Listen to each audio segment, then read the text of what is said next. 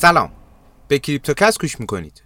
در روز چهارشنبه با از دست رفتن حمایت چهل و پنج هزار دلار بیت کوین تا محدوده چهل و سه هزار دلار افت داشت و این ریزش تا به امروز به بیش از هفت درصد رسیده و قیمت بیت کوین رو به محدوده چهل و دو هزار دلار رسونده. محمد حسن دادجو هستم، با من همراه باشین تا به بررسی بازار و اتفاقای رخ داده تو این مدت بپردازیم.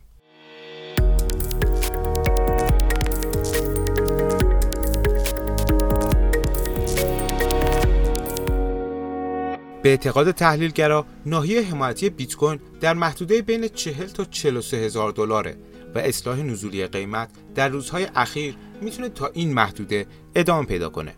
اونطور که از وضعیت بازار آتی ارزهای دیجیتال هم پیداست، معامله گرای حرفه‌ای هنگام جهش‌های قیمت تو هفته گذشته اعتماد چندانی به این روند صعودی نداشتن و اینو میشد از حجم پایین معاملات تو بازار آتی مشاهده کرد. و در بیست و چهار ساعت گذشته هم در مجموع بیش از دویست و بیست و هفت میلیون دلار در معاملات آتی لیکوید شدن که هفتاد و پنج درصد اون در معاملات خرید یا لانگ اتفاق افتاده. ارزش کل بازار ارزهای دیجیتال با حدود هفت و نیم درصد افت محدوده حمایتی دو تریلیون دلار را از دست داد و در محدوده یک و نه دهم تریلیون دلار قرار گرفت.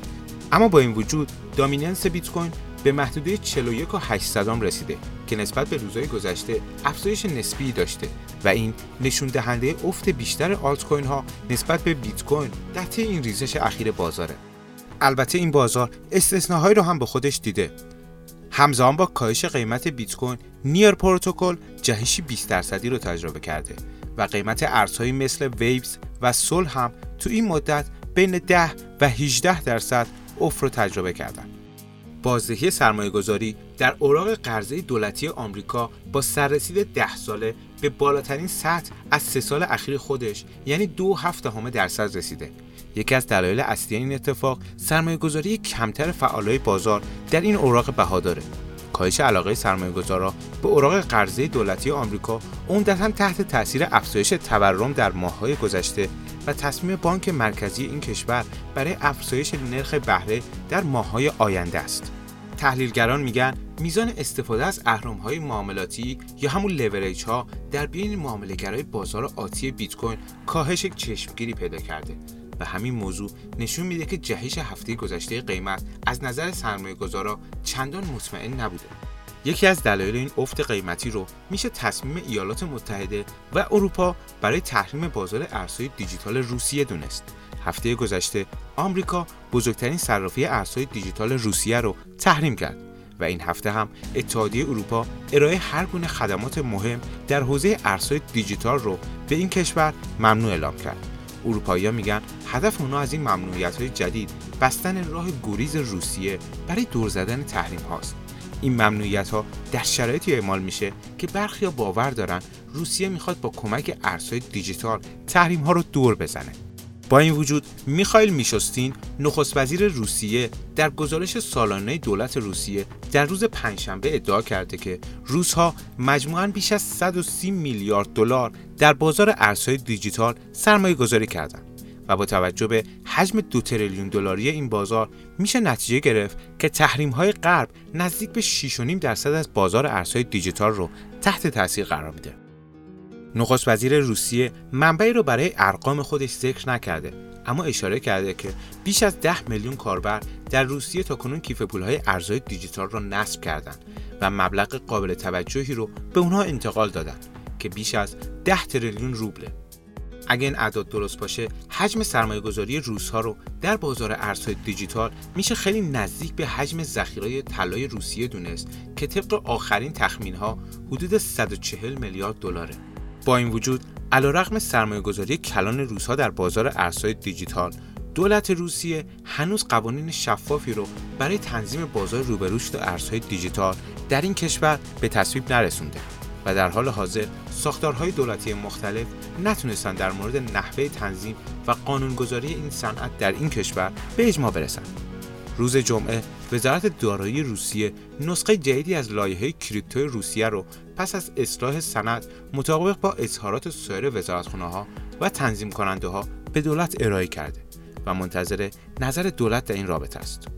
و همزمان در غرب بازوی سیاسی جمهوری‌خواها در مجلس سنای ایالات متحده یک سند سیاسی رو در مورد ارزهای دیجیتال منتشر کرده که نشون میده اونا راه خودشونو به سمت یک رویکرد یکپارچه‌تر برای وضع مقررات این صنعت باز میکنن. اگرچه این مقاله به چیز جدیدی اشاره نمیکنه، اما به خودی خود میتونه قابل توجه باشه، چون موضع جمهوری خواهانو در مورد ارزهای دیجیتال منسجمتر نشون میده. البته در آن سو دموکرات‌ها هم برنامه‌هایی رو برای گسترش این بازار دارن.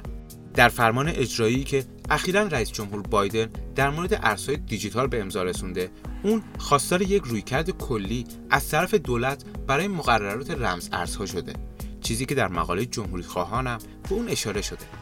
همچنین از ایالات متحده خواسته تا به رهبری توسعه دارایی‌های دیجیتال بپردازن و ارتقای دسترسی به خدمات مالی مقرون به صرفه رو در دستور کار خودشون قرار بدن. این مقاله با عنوان رمز ارز وارد جریان اصلی میشه در هفتم آوریل یا همون بیستم فروردین منتشر شده و هم مزایا و هم سمت خطرناک این بازار رو بررسی میکنه، در حالی که این مقاله پتانسیل کریپتو رو برای کاهش هزینه‌ها و سرعت تراکنش‌ها و همچنین افزایش حریم خصوصی مطرح میکنه، اما به نقش کریپتو در اهداف پلیدی مثل پرداخت‌های حمله باج‌افزاری، کلاهبرداری و قاچاق مواد مخدر هم اشاره میکنه. مشابه اتفاقی که چندی پیش برای کاربرای بازی اکسی اینفینیتی رخ داد. هزاران نفر توی دومین هک بزرگ در تاریخ ارزهای دیجیتال در این بازی زیان دیدن و پول خودشونو از دست دادن. هکرها شبکه رونین، پلتفرمی که در اون بازی پرطرفدار اکسی اینفینیتی اجرا میشه رو هک کردن و ششصد و پانزده میلیون دلار رو دزدیدن. توی پرانتز باید بگم که این بازی به شدت در سراسر جهان طرفدار داره. افراد به امید برنده شدن و گرفتن ارزهای دیجیتال و جمع کردن ان اف تی یا توکن غیرقابل تبعیض ساعت‌ها بازی اکسی اینفینیتی رو انجام میدن. این تازه ترین سرقت از مجموعه دزدی‌های ارزهای دیجیتاله که در سال گذشته مجموع اونا به دو میلیارد دلار رسیده. پیامدهای این اتفاقای متوالی در زمینه هک و کلاهبرداری تو بازار ارزهای دیجیتال درباره خطرات این بازار و سرمایه‌های غیر متمرکز، دولت‌ها رو به سمت وضع قوانین نظارتی بیشتر به این بازار کشونده و شاید تا زمانی که قوانین شفاف و جامع برای این بازار تصویب نشده، همچنان شاهد افت و خیزهای شدید توی این بازار باشیم. ممنون که با کریپتوکست همراه بودید. امیدوارم این پادکست براتون مفید بوده باشه. خدا نگهدار.